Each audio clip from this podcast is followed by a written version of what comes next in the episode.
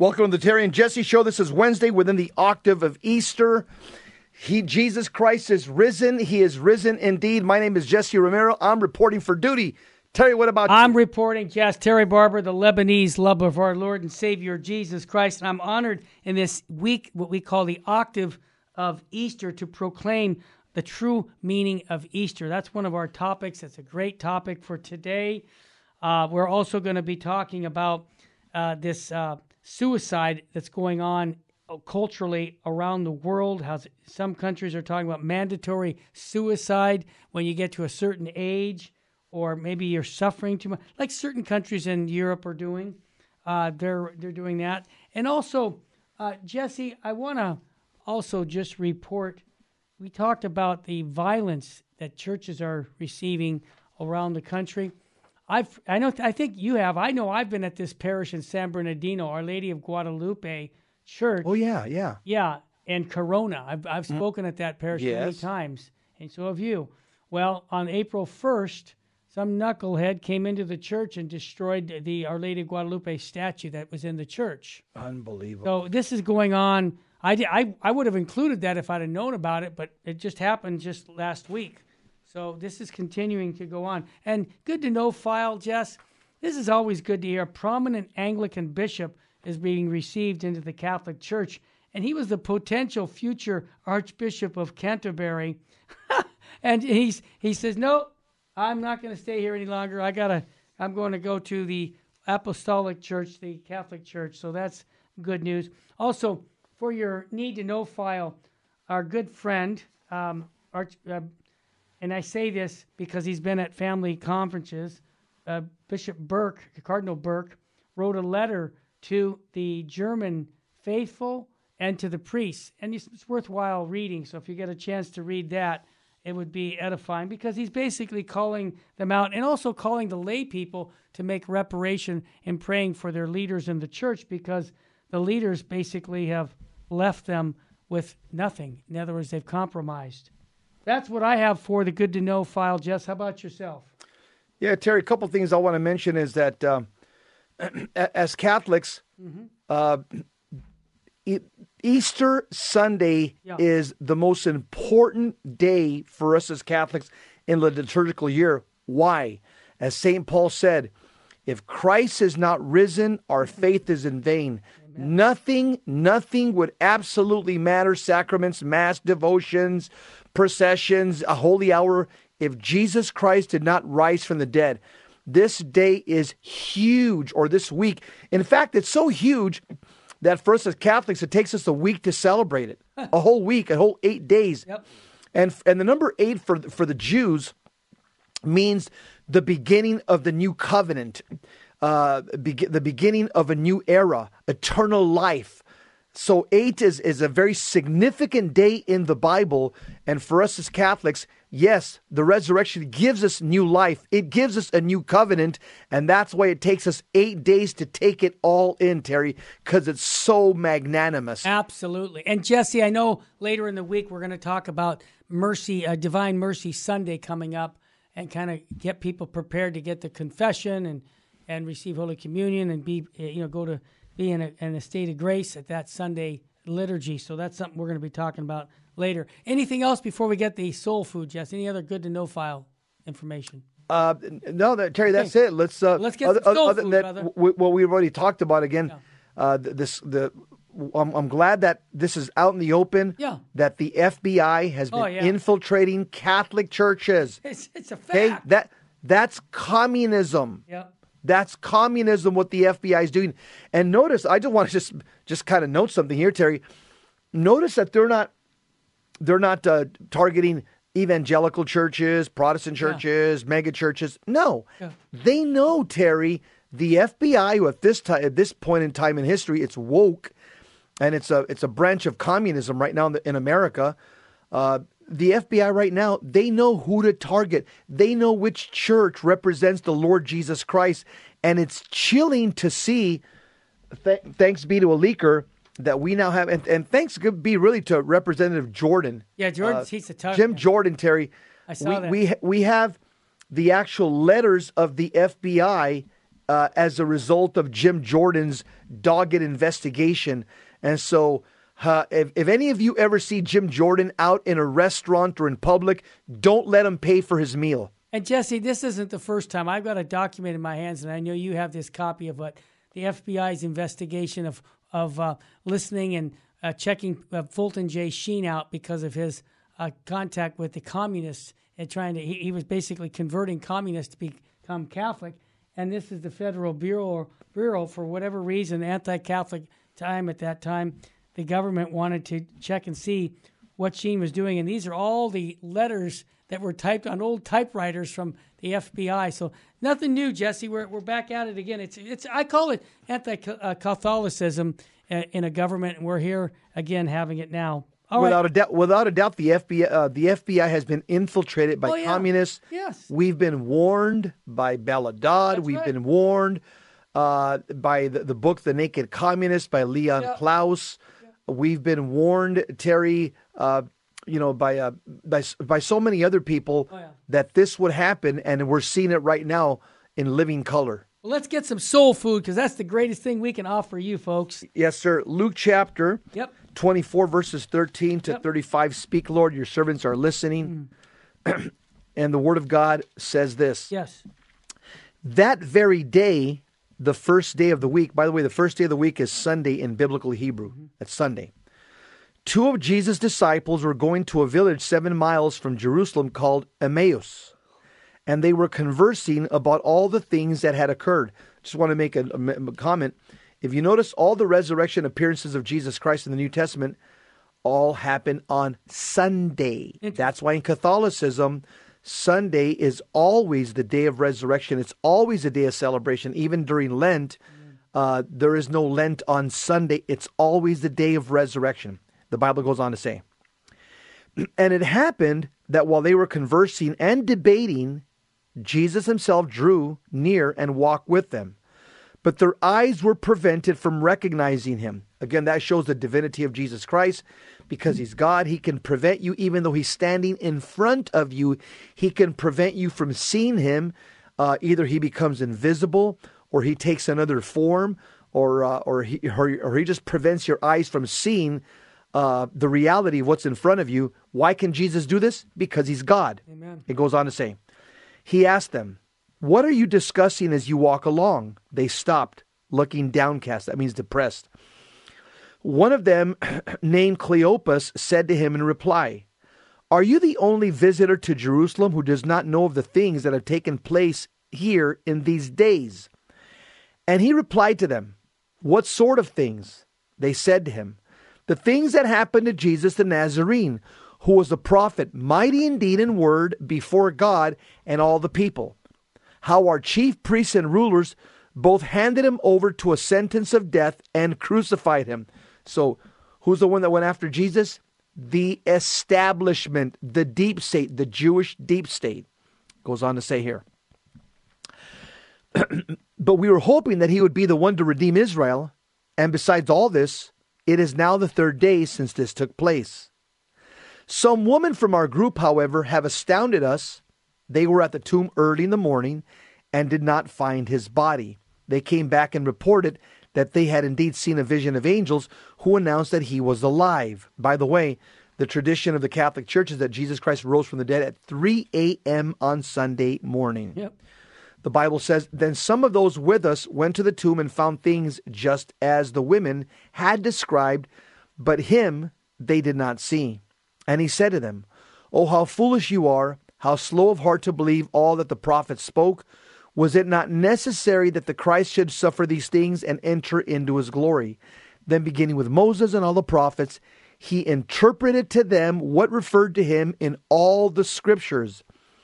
As they approached the village to which they were going, he gave the impression that he was going on farther, but they urged him, Stay with us, for it is nearly evening and the day is almost over. By the way, there's a famous prayer called Stay With Us, written by St. Padre Pio. It's a prayer to fight depression. It's called Stay With Us. It's on the internet, and it comes from the words of Christ. So he went so he went in to stay with them, and it happened that while he was with them at table, he took bread, said the blessing, broke it, and gave it to them. Notice he replicated the Last Supper, Yep. the words of institution. And he says, With that, their eyes were open and they recognized him, but he vanished from their sight. Then they said to each other, Were not our hearts burning within us while he spoke to us on the way and opened the scriptures to us? So Jesus gave these two disciples a, a study of salvation history in the Old Testament the 456 prophecies of Christ, Jesus Christ was taking these prophecies and explaining them in light of himself, in light of his, of, of his person, that he was the fulfillment of these 456 Jewish prophecies in the Old Testament. Then it says, So they set out at once and, and returned to Jerusalem, where they found gathered together the eleven and those and those with them who were saying, The Lord has truly been raised and has appeared to Simon. then the two recounted what had been taken place on the way and, and how he was made known to them in the breaking of the bread, the gospel of the Lord. Praise to you, Lord Jesus Christ. Jesus Christ, uh, they understood that that was Christ at the Eucharistic prayers. That's when their eyes were open and they said, This is Jesus that was speaking to us on the road to Emmaus, and this is Jesus right here in the institution of the Eucharist. Nothing's changed. The same Jesus. Hey, when we come back, we'll get Fulton Sheen, and then we'll get right into our article, The True Meaning of Easter, here on the Terry and Jesse Show on Virgin Most Powerful Radio. Stay with us, family.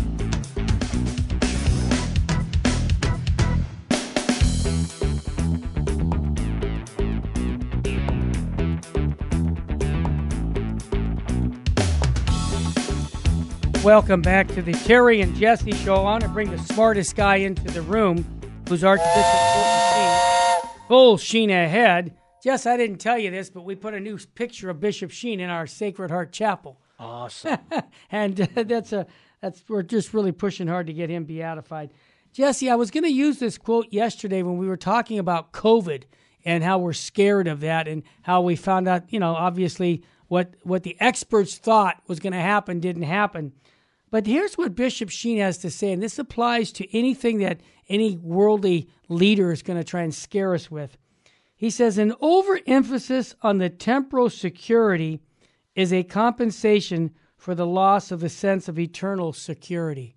Jess, if that doesn't describe COVID 19, yes, I said it. COVID 19, the fear people had that they were going to die from this, from this, from having COVID 19, the fear and what that was, and and even you know in the in the church was this overemphasis of the temporal over the eternal, and I think that that is indicative of the church right now. We need to have the supernatural lens on right now, rather than you know playing. Well, this is the this is planet Earth, and this is all we see. I just find the church letting people down when we uh, succumb to this false fear of death. Because Jesse, we we shouldn't be fearful of dying because last time I looked, brother, nobody gets out alive. We're all going to have to face it. Why can't we face it with faith?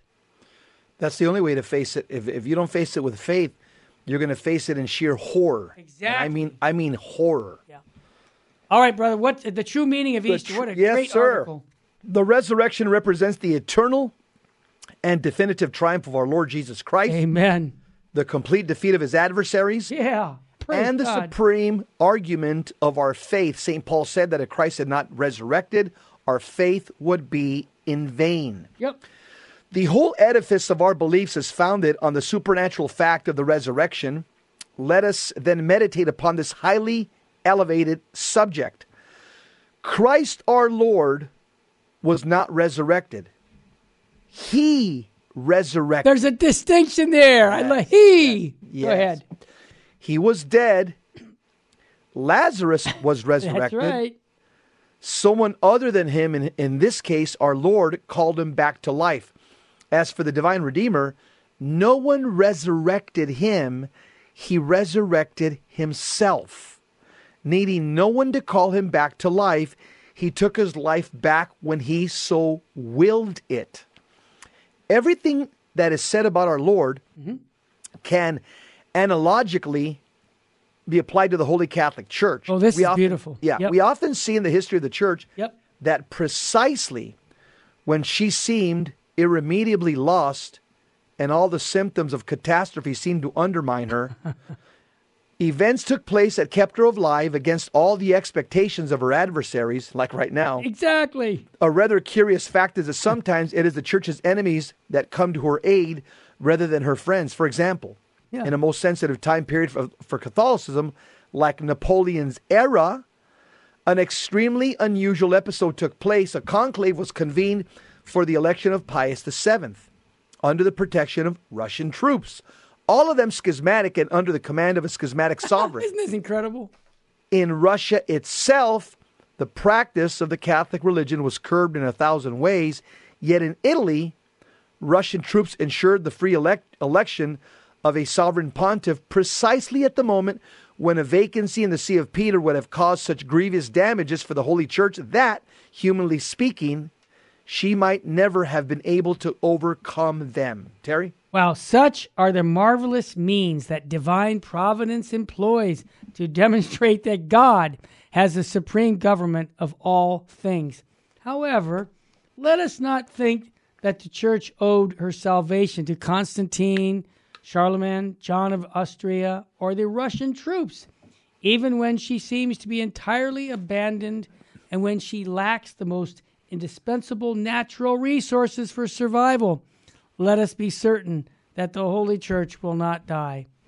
Like our Lord, she will rise with her own divine strength. And the more inexplicable the seemingly resurrection of the churches may be from the human standpoint, we say seemingly because, unlike our Lord, the church will never die a real death, the more glorious her victory will be. Jess, let's talk about these murky days that we're in right now. Continue, please. Yeah, in these murky and sad days, Yeah. let us thus confide, however, Yeah. in order to restore all things in the kingdom of Christ, let us confide not in this or that power, this or that man or ideological current, but in divine providence, which will once again force the sea to open wide, move mountains, and cause the whole earth to tremble if necessary to fulfill the divine providence, which is the gates of hell shall not prevail against her.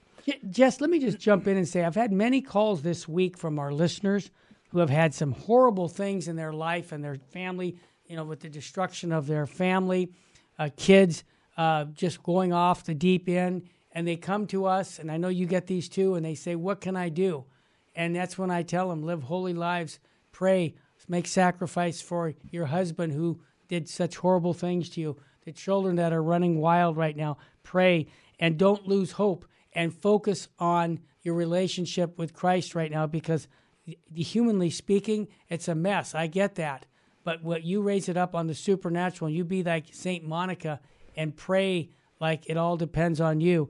My point to saying, saying this is so many people say the church is a mess. Oh yeah, in our own lifetime, Jess. Of course, it's the worst we've had in our lifetime. But you know what? In church history, we have a lot of times where uh, the church looks really sad in the sense that it's operations and then saints are raised up. And I want to encourage our listeners to be the saint that's going to affect the church in a positive way because we're just little people. We're not, you know, we're not the A team as Jess calls it. We're the B team. We're the guys in the in the stands praying, making sacrifices. But I'll tell you, the things that we can do have eternal value. Yeah. A couple things I want to mention on this article is that Yeah, hit me. m- most people don't realize as Catholics be- they, because not everything that happened in the life of Jesus is recorded in the Bible. We know that because the Bible tells us in John 21, At the end. 25, Yep. Not everything that Jesus said and did is in the Bible. Right. Here's something that we have from sacred tradition Yeah. and that most people don't realize is that Jesus post resurrection appeared to Mary, his mother, first That's right. secretly. Who says this? Uh, Saint Anselm, the first Catholic doctor of the church, he says that Jesus secretly appeared to the Blessed Virgin Mary before he appeared to Saint Mary Magdalene. Yep. Who else teaches this? Saint Ignatius of Loyola. Yep. Who else teaches this? Doctor of the Church, Saint Teresa of Avila. Who else teaches this? Uh, stigmatic, stigmatist and mystic, Blessed Catherine of Emmerich. Who else teaches this? Uh, visionary and mystic, Blessed Mary of Agreda, her body, whose body's been incorrupt for 350 years. Uh, these are who also teach this more recently. Saint John Paul II yeah. also said that Christ appeared to his mother first of all. Uh, and then uh, w- one from history, you got a fifth century author called Sedulius from the East. He says that in the splendor of his risen life, Christ first showed himself to his mother. So this is an Eastern tradition as well. He says, in fact, she, who at the Annunciation was the way he entered the world, was called to spread the marvelous news of the resurrection in order to become the herald of his glorious coming. Thus, bathed in the glory of the risen one, she anticipates the church's splendor. And again, John Paul II, as I said, he said this in May 21st, 1997, St. John Paul II. He said this quote, It is legitimate to believe that the mother may really have been the first person to whom the risen Jesus Christ appeared. And so, again, uh, I, have named you seven giants in church history, and there's more, but these are seven giants in church history that say it is Our Lady who was appeared to our, by our Lord Jesus Christ first before Mary Magdalene. The Bible doesn't record that because the Bible doesn't record everything. That's why. And if I can add Joe Sixpack's view, as the fourth commandment, honor thy father and thy mother, Jesus Christ perfectly lived out the Ten Commandments. So doesn't it make sense that when he resurrected that he would honor his mother? I that that's my. I haven't heard anybody say that, Jess, but yeah. that's that's you know that's Joe. That's my apologetic background. That's the blue. That's the blue collar uh, argument. Yes, he, yeah. He, he, honored the Blessed Mother, right? Yes. So he went to yes. see her. Okay. And again, as I've said, uh, uh, you know, in the first segment is that uh, Venerable, Mar- Venerable Mary of Agreda yeah. in the mystical city of God who was this was dictated by the Blessed Virgin Mary to her. She wrote it down. Mm-hmm. She says that quote the divine soul of Christ our Redeemer remained in limbo of the fathers from half past three of, of Friday afternoon until after 3 a.m. of the Sunday morning following. During this hour, he returned to the sepulchre as the victorious prince of the angels and of the saints. Wow. So uh, yeah, that's that that's, uh, that's and also powerful. something interesting that people don't realize. Tell us. Science talks about the resurrection of Christ. I've got two articles here, one from Newsmax, one, one from the Daily Mail. I've had them here for a while. Mm-hmm. But both these articles say something on a scientific level. After studying the Shroud of Turin, yeah. scientists say that the energy that it took oh, yeah. to produce the image of the man on the Shroud of Turin it would be equal to all the electrical power generated in the world today. Isn't that incredible? In other words, scientists are stunned as they study the Shroud of Turin. They say that this burial cloth it showed radiation burst. The radiation burst was equal to all the energy produced on planet Earth. Another article that says here about the uh, Shroud of Turin from scientists, it says the the Turin shroud was created by a flash of supernatural light. There's no way it could be a medieval forgery. Terry? Wow. Well, Jesse, uh, that's just the facts. And, you know, this whole true meaning of Easter that we're talking about, I want to just encourage everybody because we're coming up with Divine Mercy coming up on Sunday. And later in the week, we'll talk a little bit about preparing for, for just that. But yeah. can you imagine the graces that are going to be coming this weekend? And it all comes from the blood of Christ, it all comes from the crucifixion that Christ's sacrifice opened the, the gates of, of heaven. Without Christ's sacrifice, none of this would be possible. And I just think that when we're at Mass, keep it in mind that we are at that one eternal sacrifice, that we have the Easter Triduum that we just celebrated. It's all there at every Mass. The life, death, and resurrection of Christ. We're present. And I think that we have to stay focused on that because right now the world, the devil, and the flesh are trying to get us distracted to think about all these other issues when really what's most important in our life is our relationship with Christ and how we can live and die a holy death. Terry, do you notice that nobody ever calls Jesus Christ the late great Jesus? You know why? yeah. We, we, you never use that phrase. We say the late great George Washington, sure. Abraham Lincoln. Good point. We never say the late great Jesus. You know why? Because he's alive. You got it. Well said. Hey, up next, is it mandatory mass suicide for the elderly, the future in this world? Wow. I hope not. We'll talk about that and much more here on the Terry and Jesse Show. Stay with us, family.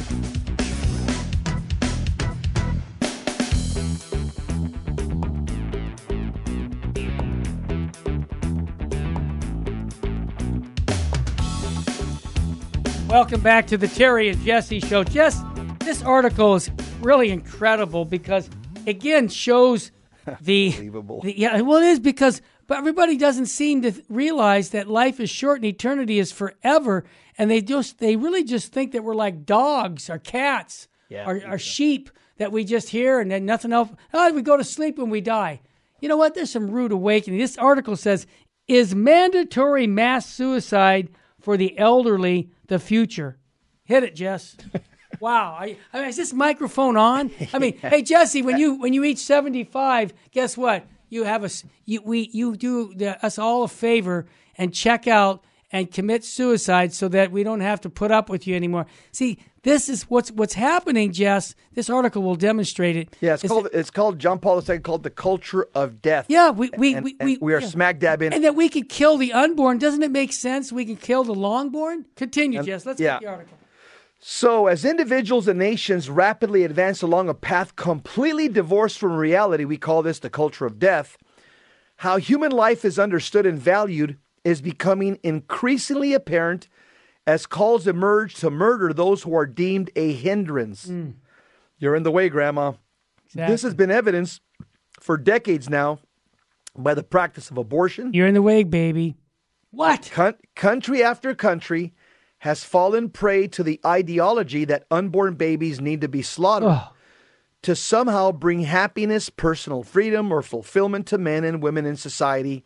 Indeed, if a nation allows its citizens to dismember and murder their unborn at will, then it cannot be described in any other manner than being in a moral decline, a free fall. Yep.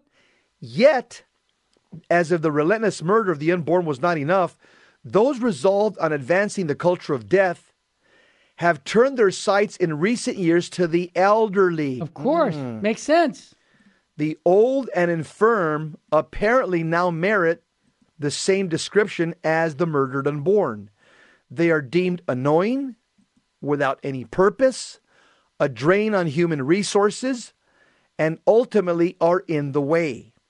These keywords form the ideological groundwork of each and every argument by which activists propose new ways to advance euthanasia or assisted suicide. Let me just jump in. What do you see here? You see someone here with zero faith.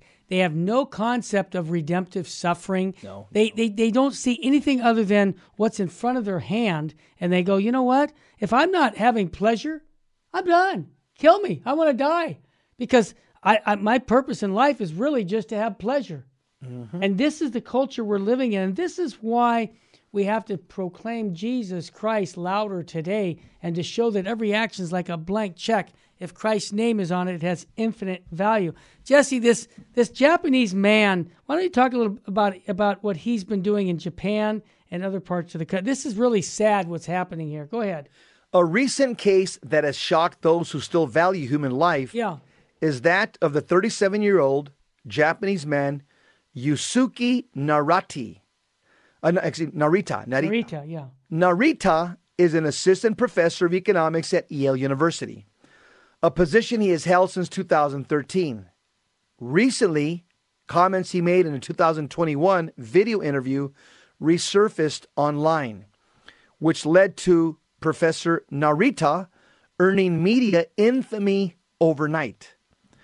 Resound, responding to a question about how to handle Japan's demographic issues, Dr. Narita stated, quote, I feel like the only solution is pretty clear. Yeah.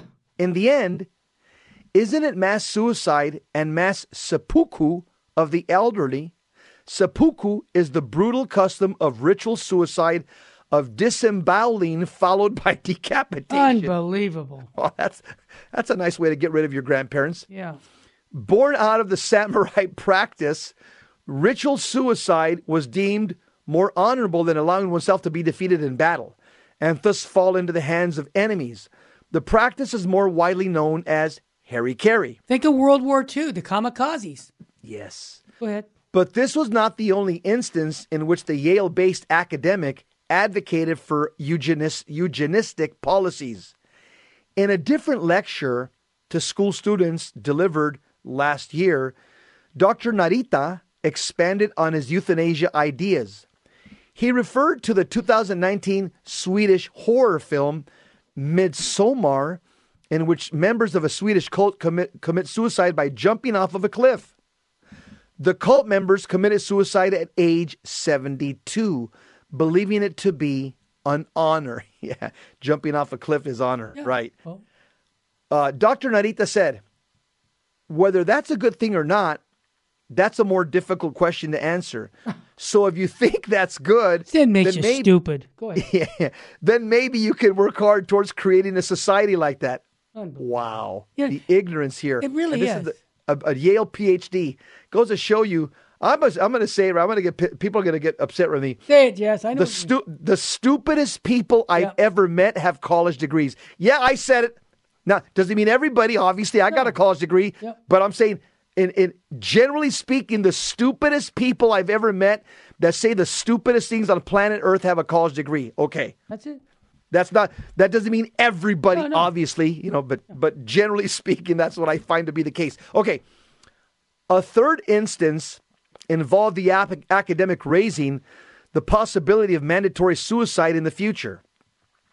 An eventuality appearing to echo the Swedish horror film, the possibility of making it mandatory in the future will come up in discussion, Dr. Narita said in another interview.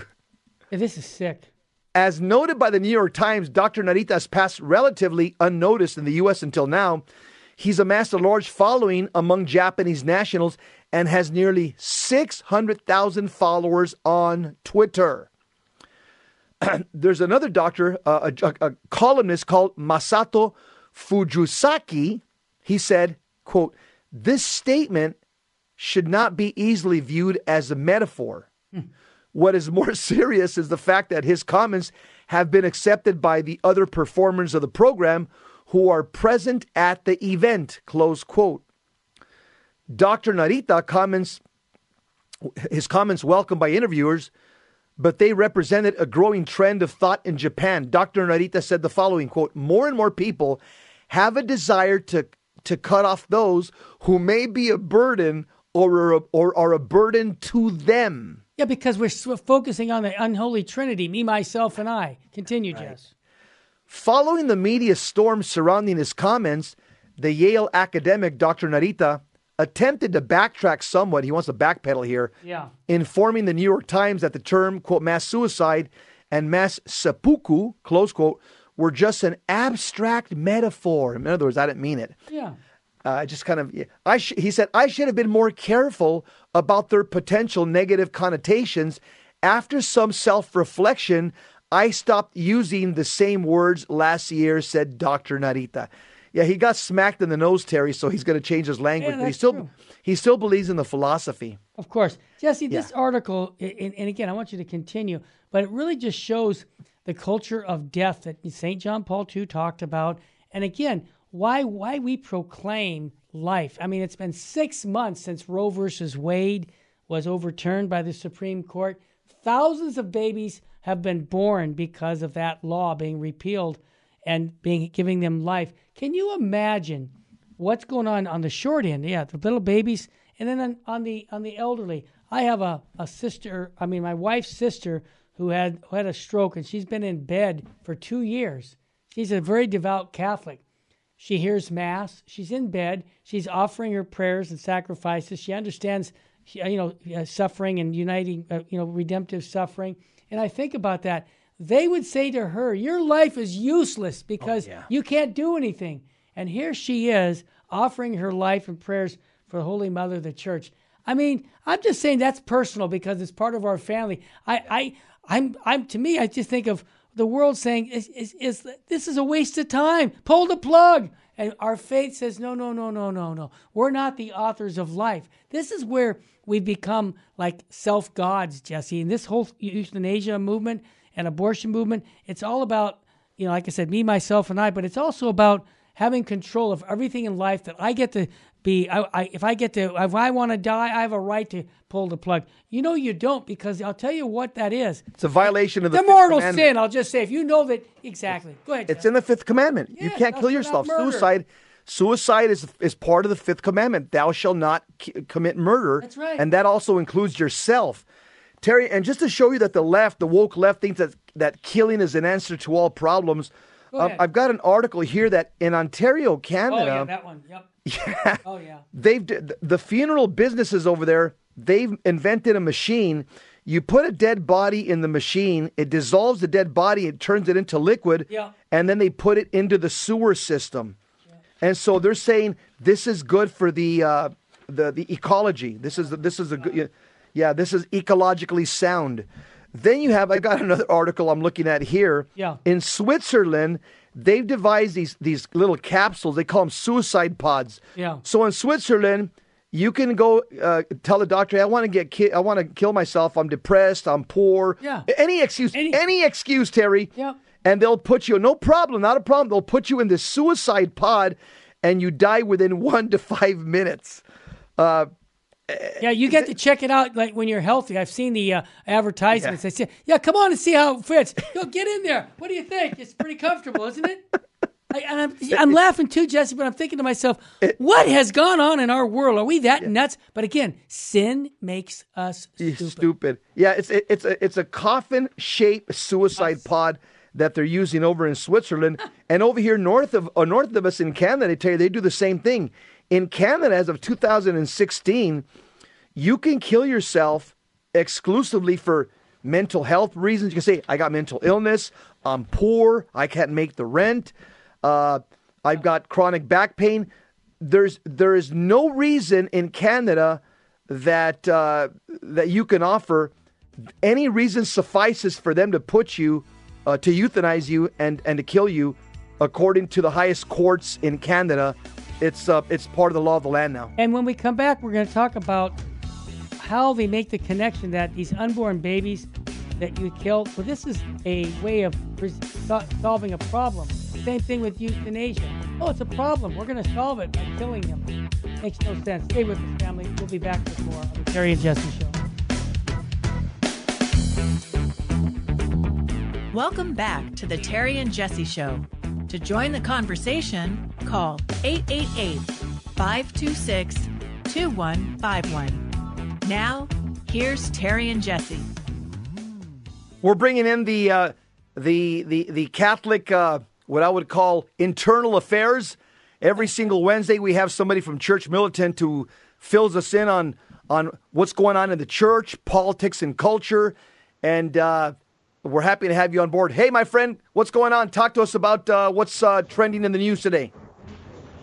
I'll tell you, Jesse, bless Easter to you both. Glad Thank to you. see you. God bless. Amen. Right, likewise, brother. He is risen. He is risen indeed. Amen. Hallelujah.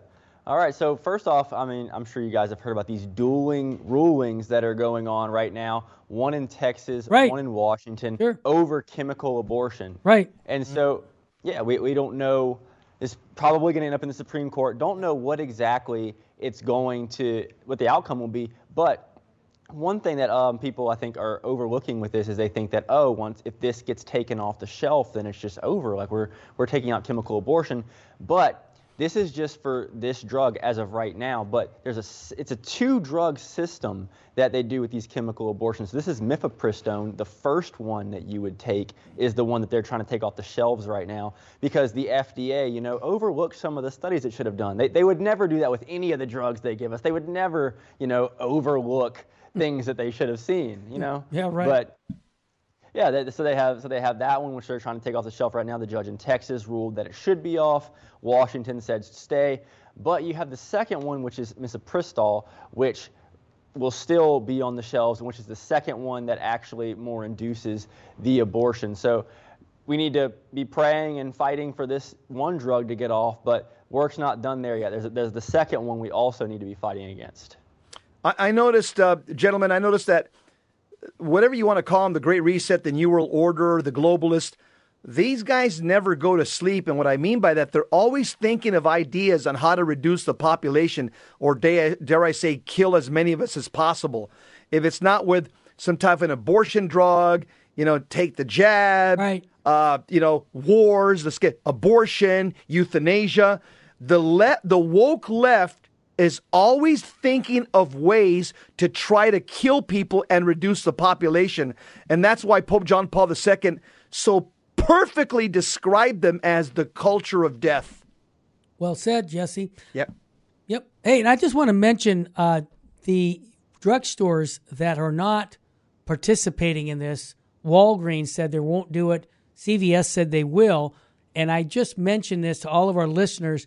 Go and practice preach with your wallet. Do not hmm. participate in any drugstore that's selling this drug to kill babies and tell Walgreens, which I did over the weekend, that why I'm going there is because of your decision not to kill unborn babies through this medicine that you're not offering. So I, I just want to encourage that we have to take action spiritually and physically.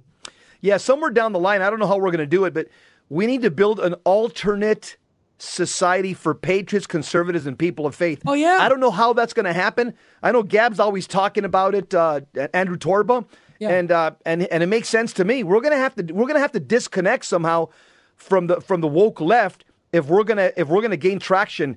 But Nick, uh, what else? Uh, what else do you got on the docket there? Yeah. So I don't know if you guys saw, but our show, The Download, is back. We are doing that now again, Monday through Good. Friday Good. at 5 p.m. every day. So hour long show, but specifically breaking down topics that are relevant and Good. giving you what's going on, the Catholic angle. So, t- um, so today will be the abortion topic, and, and it stems from you know these rulings that we just had. So, taking a, a deep dive into the abortion culture, but also just the fact that we haven't, as you know, patriots, as as conservatives, all those things, we haven't done a whole lot to improve the conditions to where you know we can make abortion unthinkable, unpractical for people. We, we, we've we rightly go against abortion. We rightly say, you know, we're pro-life, taking the actions like you said, not going to the pharmacies Yeah. that would support that, not going to different businesses, establishing our own small businesses to provide for those needs so we don't have to support those people who, like you said, would just want us dead. They want us dead any kind of way possible. But we need to go even further th- than that. And I mean, some of that involves like we should have better laws too. We should imitate countries who are, you know, being more pro mother, more pro family and all. But yeah, we, we have to establish that too because we, while it's great to go against abortion, we have to set up means for people to be able to have families and, and live in some kind of in good situation. Yes. Amen to that, Nick. Yeah, Nick. Uh, what else we got on the docket, my friend? What else is trending? Yeah. Yeah, so the last one in, here in uh, in Ferndale, Michigan, we have some people that are fighting. This is a very heavily populated, um, you know, pro-gay community and all. We have people fighting to get that um, to get a Sacred Heart flag flying for June. What? And so that, that's that's a, that's a pretty big thing happening right now here locally. Also, the, you guys, the good guys are trying to get a Sacred Heart uh, uh, flag uh, flying, or or the bad guys are trying to do it and and and, and make it with- blas- uh, yeah, blasphemy. and blaspheme it. Oh no! So so pe- people here locally, Catholics here, Oh, Yeah. okay. they went. They've they've asked three times now so far. Um, they we just had recently had a, a city council meeting where people went and they spoke and they were speaking out about this. You know, we want we want the uh, Sacred Heart flag during Awesome. June. It's, it's the month of the Sacred Heart, standing up for their faith, being persecuted in in I the city love it. council meeting. Yeah, we, we, we had and, and one and one of the ones that one of the ones that's telling is one, one of the people, you know, these people are here preaching their faith, wanting this good thing, and then of course you get hit with the guy who comes in, you know, you guys have all this pedophilia and stuff in the church, and w- once you guys figure that out, then you can come tell us, Hmm. you know, what we should do to accommodate you. I get. Unbelievable. So that was that was their, their their argument, right? Yeah, that, that was one- that was one of the ones, and, and, and another one, a, a city council person themselves, who I, I um I would assume is part of that uh, is part of that lobby, was was basically saying that you know if you don't find this place to be a welcoming community, it's probably because you're not a very welcoming religion. basically, the whole like you hate us, so why should we why should we you know do something for you when when you hate us and our culture? That's incredible. That- Well, thank you for standing up, uh, folks. In So how does Michigan. it does it look like uh, I mean, so where where does the city stand with allowing you guys to have a Sacred Heart uh, flag in June? Was after the after you guys went in there and and and spoke your piece? Where's the city standing on this? Is there going to be a ruling or something?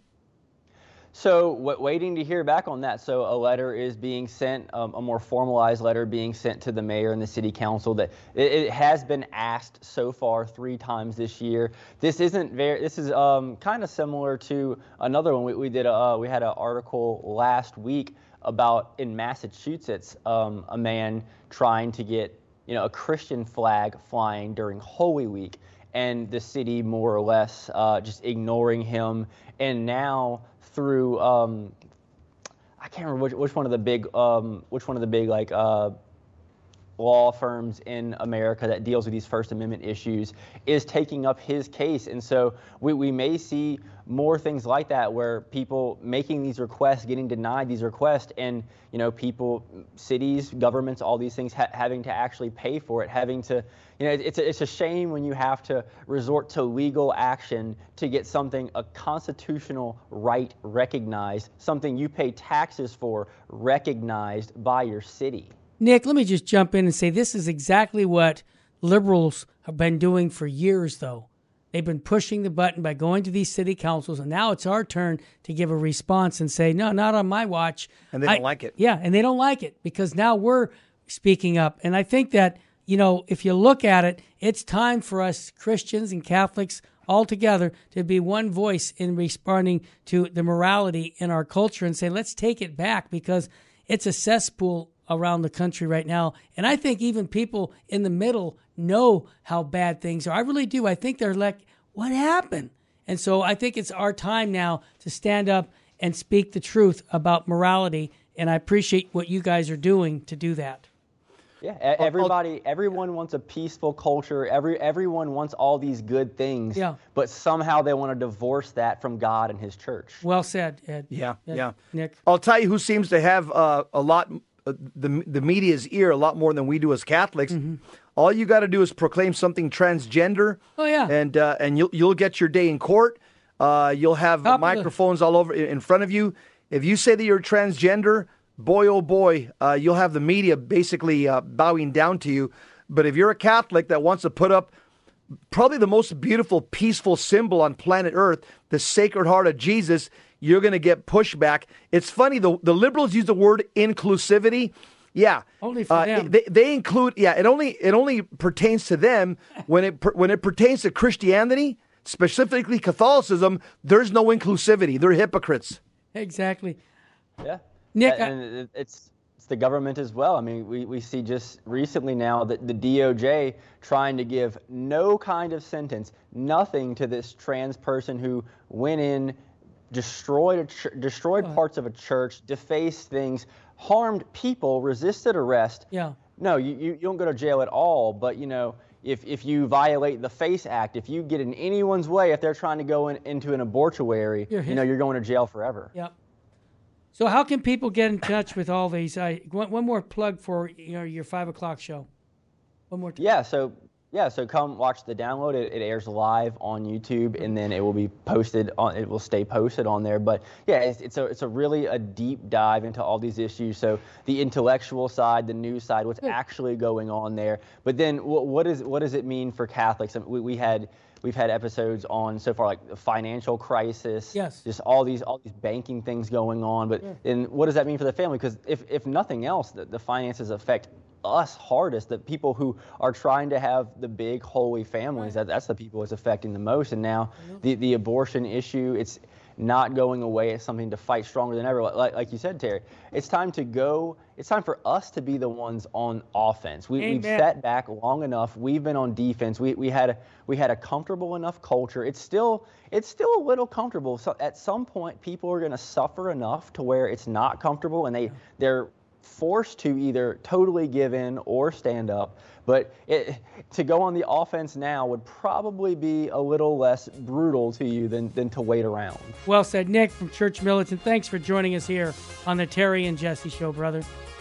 Thanks. Wow. God bless you guys. God bless you too, See you next week, brother. Yep, next you next week. Jess, what state should we be living in, brother?